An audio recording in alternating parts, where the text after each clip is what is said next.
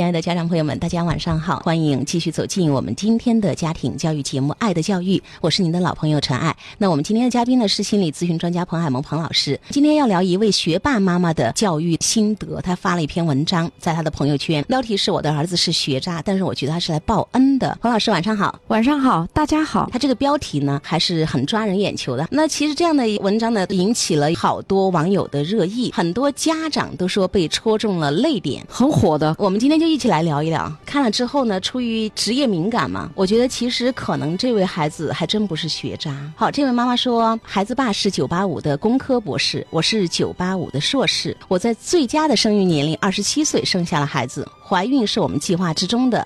那天没有喝酒，放着轻音乐，提前吃了叶酸等等各种营养素。怀孕三个月，向单位请了长假，公婆过来给我做一日三餐，我只负责啊晒太阳、散步、看电视。整个孕期连一次感冒都没有得过。为了宝宝的健康，我没有在外面吃过一顿饭。那优生优育做到我这个份儿上，我想大概已经做到了极致吧。果然，功夫不负有心人，孩子漂亮又健康。我跟老公都想，这一定是一个。聪明的孩子，那看了第一段，彭老师简单说一下你的感受吧。真的是挺用心的哈，但我总有一种感觉，我不知道这个家里有没有人焦虑。你妈妈优生优育做到了极致，但是从她上了小学，所有的我们的骄傲很快就余额不足，被现实啪啪打脸。因为事实是孩子的学习成绩非常的不好。那么学校里他说，一般老师最容易记住的就是两类人：学霸，还有就是学渣。那我儿子就是学渣。作为一名名学渣的妈妈，每次去学校，我会悄悄地坐在角落，故意选择一些深色的。衣服很怕引起家长老师的注意。为了让儿子学习成绩赶上去，我给他报了许多的辅导班，甚至请了一对一的家教，竭尽所能的花钱出力。那不仅如此，白天儿子去上学，我还会按照上课的进度在家努力学习，争取跟孩子教学同步。晚上再来辅导儿子，我会认真分析每一篇语文课文，我会刷奥数题。那曾经我小的时候啊，我死活都是搞不懂那个鸡兔同笼的问题的，就应用题，什么抽屉原理啊、数论啊，我现在都摸。得门儿清。那自从儿子读小学之后，我频繁做梦了。我梦见了我自己又参加高考。就是刚才以为我文章没看全，我 我原来看全了，看全了。就是他说了半天没说他儿子渣在哪儿呀？觉得这妈妈的状态我是比较担心的。虽然说他说他是九八五，管他九八五九八六，我关心的是状态。农村妇女都可以啊，重点是你妈妈这个状态看着好着急哦。我女儿也读了小学，我没哪篇课文我门儿清。我觉得他焦虑。王老师觉得其实是妈妈的整个状态是有问题，都是。是九八五，一个硕士，一个博士，那孩子一定基因好。结果没想到，他说一上小学就露馅儿了，那孩子就就是一个妥妥的学渣。我觉得他以后他儿子看到他这篇文章，这多伤心啊！他妈说他是学渣，这里面有很多问题。第一个，谁说智商是决定学习的唯一因素？好像他觉得他两口子九八五出来，孩子一定九八五、九八六。不要这么想，一个孩子的学习有多种因素决定，肯定智商是其中一一部分，但是另外的能力呢、情绪呢、环境呢，太多了嘛。这妈妈，我看她用力过。猛，我很怀疑她孩子生活在高压力之下耶。你想想，一个小孩儿等于他都把小学重新读了一遍了，做到极致，他是为了让自己不丢脸的嘛？你看他儿子成绩不好，开个家长会，他得找角落坐，他还得穿深色衣服，我真是没有想到还有这种操作。发现这个妈妈对于那个优秀跟不优秀。这样的两个状态的极度的焦虑，对，所以他觉得不优秀就就完了，不愿意哪个父母对自己孩子的评价是用“学渣”这个词，用这个词我就已经觉得很不舒服了。如果父母对你的孩子不接纳，不认可，从生命的最初开始哈，你就是带着一种挑剔的眼光看你的孩子，他没有符合我这个期望，没有符合社会大众的那个期望，这个孩子他没有被父母充分的认可，怎么可能绽放？在想妈妈自己做奥数题，他都做到有参加高考都焦虑，都被梦吓醒了。所以我想，就作为一个硕士、博士这样一个成年人，一个妈妈来说，他会做这样的一个梦，不知道他对孩子的这个压力，孩子生活在高压力之下，因为妈妈一天到晚焦眉烂眼、着急上火，他自己安全感也。不好，而且孩子读个小学嘛，他就要做噩梦了。这个妈妈本人，我个人感觉她在安全感、在那个稳定性上面，情绪化部分哈，读个小学嘛，你这孩子要读高中了，你咋办呢？你得跳河了吧你？父母这么稳不起，他就给了孩子一个很不稳定的氛围。那当然喽，生活在高压力之下，孩子的大脑发育运行就不好。另外，我们的大脑承担过多的压力之后呢，它会加速新陈代谢，分泌很多物质，可能会堵塞通道，信息的提取就不良。高压之下，尤其对孩孩子们来说，尤其是小学阶段，包括幼儿哈，一定会对脑有损伤的。对啊，我今天下午、见了一个孩子，老师让他去华西检查，检查了智力是正常的，但是坐在教室里跟个瓜娃子一样，就是老师上课讲啥谈啥，他一脸茫然把老师看着，总觉得他反应特别慢，特别慢。今天我问了一下，反正妈妈就是一只母老虎，说四川话就脑壳是被骂病了嘞，真的是被骂傻了的。那我们继续来看这样的一篇文章。我的儿子是学渣，那妈妈就在小学孩子出现不适应的时候各种辅导。他说：“可是即便这样，孩子的成绩依然不行，因为我天天给他学习加码，他熬夜太多，户外活动时间不足，免疫力下降，经常感冒发烧。四年级戴上了近视眼镜。那终于，我不得不接受这个现实，我的孩子确实资质一般。其实他很听话，我给他安排的任何学习任务，他都能够全部认真完成。暑假我给他报了数学跟英语辅导班，儿子竟然主动说：“妈妈，再给我报一个语文班吧，不然我怕暑假过完我又会落后了。”我一阵心疼，儿子努力又听话，就是学习不好，我还能怪他吗？啊，我我读到这一段的时候，我我也特别心疼。就是当妈妈由于你的那个过度的陪伴和焦虑，让一个孩子大脑受损，他对学习出现了障碍，然后妈妈归因的是你真的资质不行，呃，真的资质一般。哎呀，我真的要认可接受你就是一个学渣儿子。我觉得他归因归错了。我觉得这孩子好乖啊，妈妈你再给我报个语文吧。哎呀，我的天呐！嗯他为了哄他妈妈开心，真是使出了我全身吃奶的劲儿。我要哄我妈妈开心，不然我妈妈好难受，她好着急啊！我要让她过得好。孩子真的是很爱父母，这些父母都是一些小孩。一个儿童学习的发生，不是说你给他多撑一点就吃得下去。这个孩子肠胃功能不好，长得很瘦，可能很矮，父母着急啊，来来来，喂三碗，喂八碗，撑灌。但这个孩子消化能力不好，所以撑得越多，着得越惨。熬夜太多，没有足够的户外活动时间，免疫力下降，经常感冒发烧。四年级戴上了近视眼镜，对对，这是妈妈的一系列的这些对九八五、九八六的家长还是在乱搞。就是说，嗯一个孩子的学习，你要去看他的学习能力、学习动力、学习兴趣，而这三点是由何而来？第一个，生理准备，这个孩子的这个大脑的愚钝还是跟抚养环境有关。如果抚养环境的压力过大，人在高压力之下嘛，都要变傻嘛，所以这个孩子的生理准备有问题。第二个就是情绪状态，这个妈妈一天到晚忧心匆匆的，你说谁情绪会好？好也好不起来，孩子也一天到晚忧心忡忡的，没法学习。第三个就是环境，就是我们的孩子要生活在一个充满了安全感、充满了爱、充满了尊重的环境里面，他才能够有一个向上的力量。但是我很怀疑这个妈妈她本人不优秀就不配活着，她就是有条件嘛，因为她从小就这么长大的，她家第一名等于妈老汉儿一个笑脸，她家二十名，不要在我面前晃。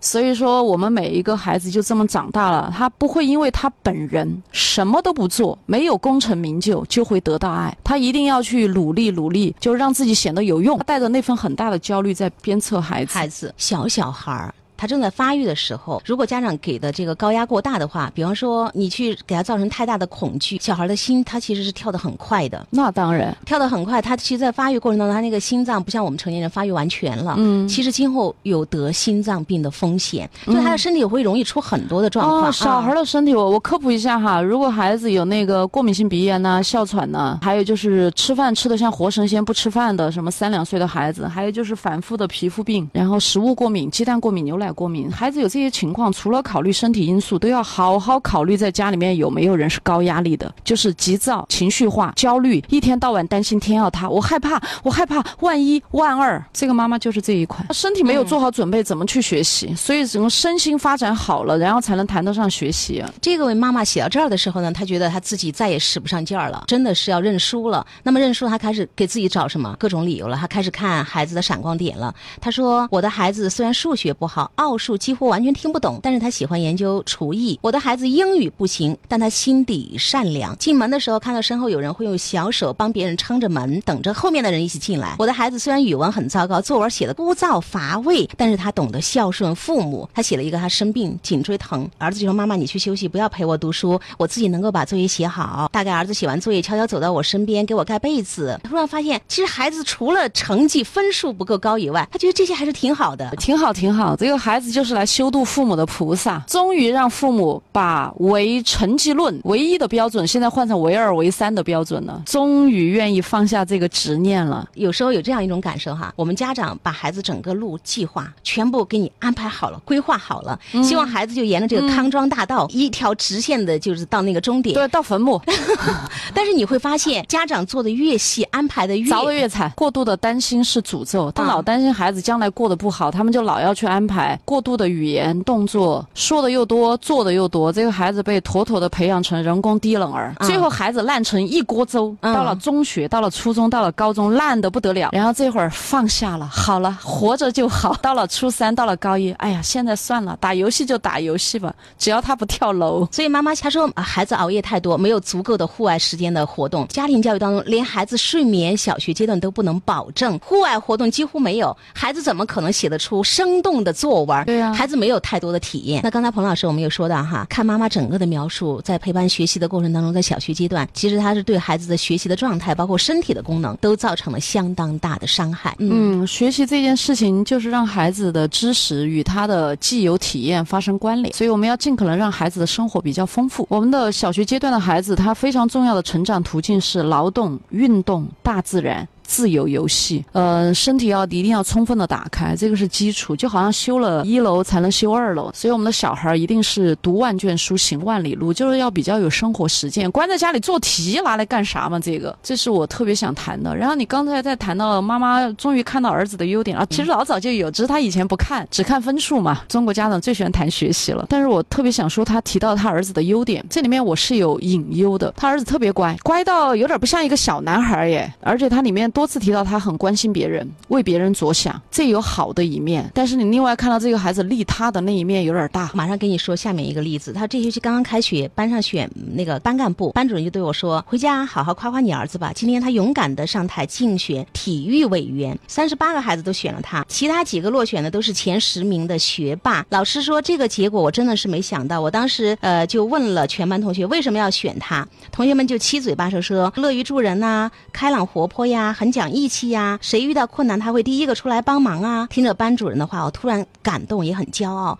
因为我的学渣儿子，他呃虽然成绩一点儿都不优秀，都是尾巴上，但是他有一颗开朗包容的心，能够去尊重他人，所以他觉得我不能够鄙视平凡，应该接纳平凡。妈妈最后的一些个文字，嗯，挺好的，但是我还是想谈那个过度利他，感觉这个孩子在帮助别人，看别人脸色，理解别人。上面特强大，这说明他妈妈强势，也是被妈妈训练出来的。其实将来他就会成为一个特别利他，反过来说，也许会比较委曲求全的那个人。我今天早上见了一个个案，是一个妈妈，三十多、四十多岁了，就是觉得自己不快乐，不快乐。其实他妈妈就是这样一个强势的人，所以他从小啥都得听妈妈的。现在呢？强迫性重复创伤，不自觉的再走这条路，就会嫁一个这样的男人。也就是说，他任何时候什么都得听别人的。一个没有自我的人，他是很难受的。然后看人脸色，别人会踏雪你，会怎么样你，然后自己默默开解自己。所以孩子才会发展出另外一个性格，就是我学会了察言观色，被逼迫快速成长为这样的一个孩子。他让自己赶紧成长起来。反正我总觉得里面有些描述，他不像太像个孩子了，已经比较成熟了。小孩都会揽责上身，他觉得真的是他的错。另外一方面。我们的小孩在父母对自己不够好，在父母离婚、在父母吵架的时候，很多小孩特特别特别小的小孩都会懒责上身。懒责上身背后包含着一一个特别凄凉的愿望，就是这意味着我还有机会。如果我改得特别好，我就能赢得他们的爱。会，我要是不揽责上身，我就没有机会了，我就得不到他的爱了。遇到好多了，现在这些人到了三十多、四十多岁，当了妈妈了，当了爸爸了，他要照顾一大家子人。然后有些妈妈是伏地魔，你知道那个大名鼎鼎的伏地魔，我见了很。多了，他们小时候都有很强势的妈妈，所以他们要看妈妈脸色，乖一点。你这个妈妈呢，真的被他的孩子在疗愈。这个孩子通过就是我的一系列的表现，那有可能妈妈放下这个焦虑的心，重新开始去接纳这个孩子的时候，有可能他的孩子才会慢慢的慢慢成长。我觉得这个点特别好，就是妈妈，你虽然是我我没有嘲笑九八五的意思，但是您其实对于一个儿童的学习规律不那么了解，所以您在那儿使劲儿呢，有可能是帮倒忙。所以你现在不帮忙了，你就爱他，爱他，爱他。按照他本来的样子爱他，这就好了。就是父母，你你说你不是专业人士，不懂教育，不懂学习哈，那你就爱他，就爱是如他所示，而非如你所愿。按照他本来的样子，嗯我的孩子数学就七十分，拿到七十分我也满脸笑容，爱他。嗯学霸妈妈完全没有办法的情况下，她终于决定放手，不要这样子去辅导孩子。我们说，孩子其实有一线生机，孩子可以逃过一劫。孩子是来帮助爸爸妈妈看清自己的。一个好的氛围、好情绪的妈妈，不给孩子施加过多压力的妈妈，到底是个什么样子？我有一段小小的这个音频，我们一起来听一下哈，彭老师。嗯妈妈，语文卷子我考了满分，太棒了！你的努力得到了回报。妈妈，我这次只考了八十分，太棒了！这样你就知道哪里不会了。小小的十几秒的这样的一段，彭老师同样说一下你的感受。你觉得这样的一个妈妈跟孩子之间的对话，一百分妈妈淡然处之，八十分妈妈同样淡然处之，还能够看到闪光点，就这样的一个氛围，是不是就是好氛围、好情绪、好环境？妈妈的情绪非常好，就是一直都比较平和稳定。然后我觉得她有多厉害的，那个八十分的时候，我在想这个怎么怎么回破答啊？哎，结果人家是 你可以发现你不会的地方，哎，嗯这个很厉害。我们家长很多有一个特异功能叫哪壶不开提哪壶，当然也不特异，这是普遍性的功能。但是如果你养育孩子，我们希望你能够哪壶开了提哪壶。或者没开的，你也找到开的地方来。就是那个嗯八十分的时候，生孩子是心有忐忑的，但是你包容他，嗯这一个首先就已经接得住了，这个非常好。包容了以后再慢慢来嘛。妈妈对分数是没有执念的。我们家孩子身上刚刚发生了这样一个事情，嗯他以前一直月考都比较好，而且有一次进步属于进步了一百四十多名，嗯但是这次突然月考他一下子就退步了一百四十多名。我们家先生还是有状态的，觉得啊啊怎么能这样？都初三了还不能这样，他已经人生快完了哈，怎么样？有这个焦虑感，就要提前打电话去问。我就当时特别担心我的孩子，因为他知道他爸爸的这样一个状态，那么他突然退步了这么多，我担心他接下来的日子会过得特别不不好。我想先去帮他打开这个心结，啊所以一天中午我就给我儿子打电话了，我就说宝贝儿，我说的那个月考成绩出来了，我们都看到了。他说啊，嗯，怎么样吗？我说确实是出现了一个就是这么长时间以来最低的一个分数出来了。我妈妈想听一下你现在的这个状态。嗯，他说没什么呀，不就是上一次月考我进步了一百多名，这次我退步了一百多名吗？我还在原地踏步。对呀、我当时一听，我说啊，我说你这样子理解啊，那妈妈就放心了。她说，哎呀，其实你知道的，我就是给自己找个借口而已。她说，因为我确实觉得我心情不好，我给自己找理由。所以人家最开始绷起的，就看你会不会攻击他。你要攻击他，跟你对着干。当你放下了、柔软了，他也就柔软了。是，她说妈妈，你知道吗？当时你给我打了这个电话之后。她说，然后我旁边有一个同学也听到了我跟你的对话，嗯他当时说我太理解你的感受了，嗯然后我说他理解你什么感受？他就跟我讲，他他曾经也是考试进步了多少名，嗯，但是后面就突然退步了多少名，反正只能看你进，不能对看你退。那个同学说进步了，爸爸妈妈十日表扬。嗯他但是我一退步，就一下子都不好了。哦，然后他说我太理解你的感受了。他家长只能够看到那个进步，但是一退步立刻就就否定你的全部。哎呀，我啊觉得我们很多青春期的孩子是靠着友谊活下来的，真的真的很多青春期的孩子，他们跟我讲，他们这些年是靠哥们儿撑下来的。所以我们的父母要能像他们哥们儿一样，我特别理解你，多好呢。那我们父母不想，父母只要看分数，孩子不容易。很多嗯青春期的孩子，我跟他们聊天，他们过得太不容易了。呃父母的心态决定孩子的心态跟状态。对，父母稳得起，孩子就稳得起。像我儿子就说，他们同学就是，他说你不知道我进步了一点，家长就特别高兴，觉得我什么都好。但是我我其实后来就是退步了一点儿，他们就是立刻觉得我出了很多问题就。吹了一丝丝风，他就要倒，所以这父母自己根气扎的浅。你知道孩子最后得出了一个什么结论吗？嗯，其实最好原地踏步，不要进步，也不要退步。那么家长就无话可说。害人。家长真的是你的心态会决定孩子的状态。嗯，对，你可以在学习上不是专业人士，嗯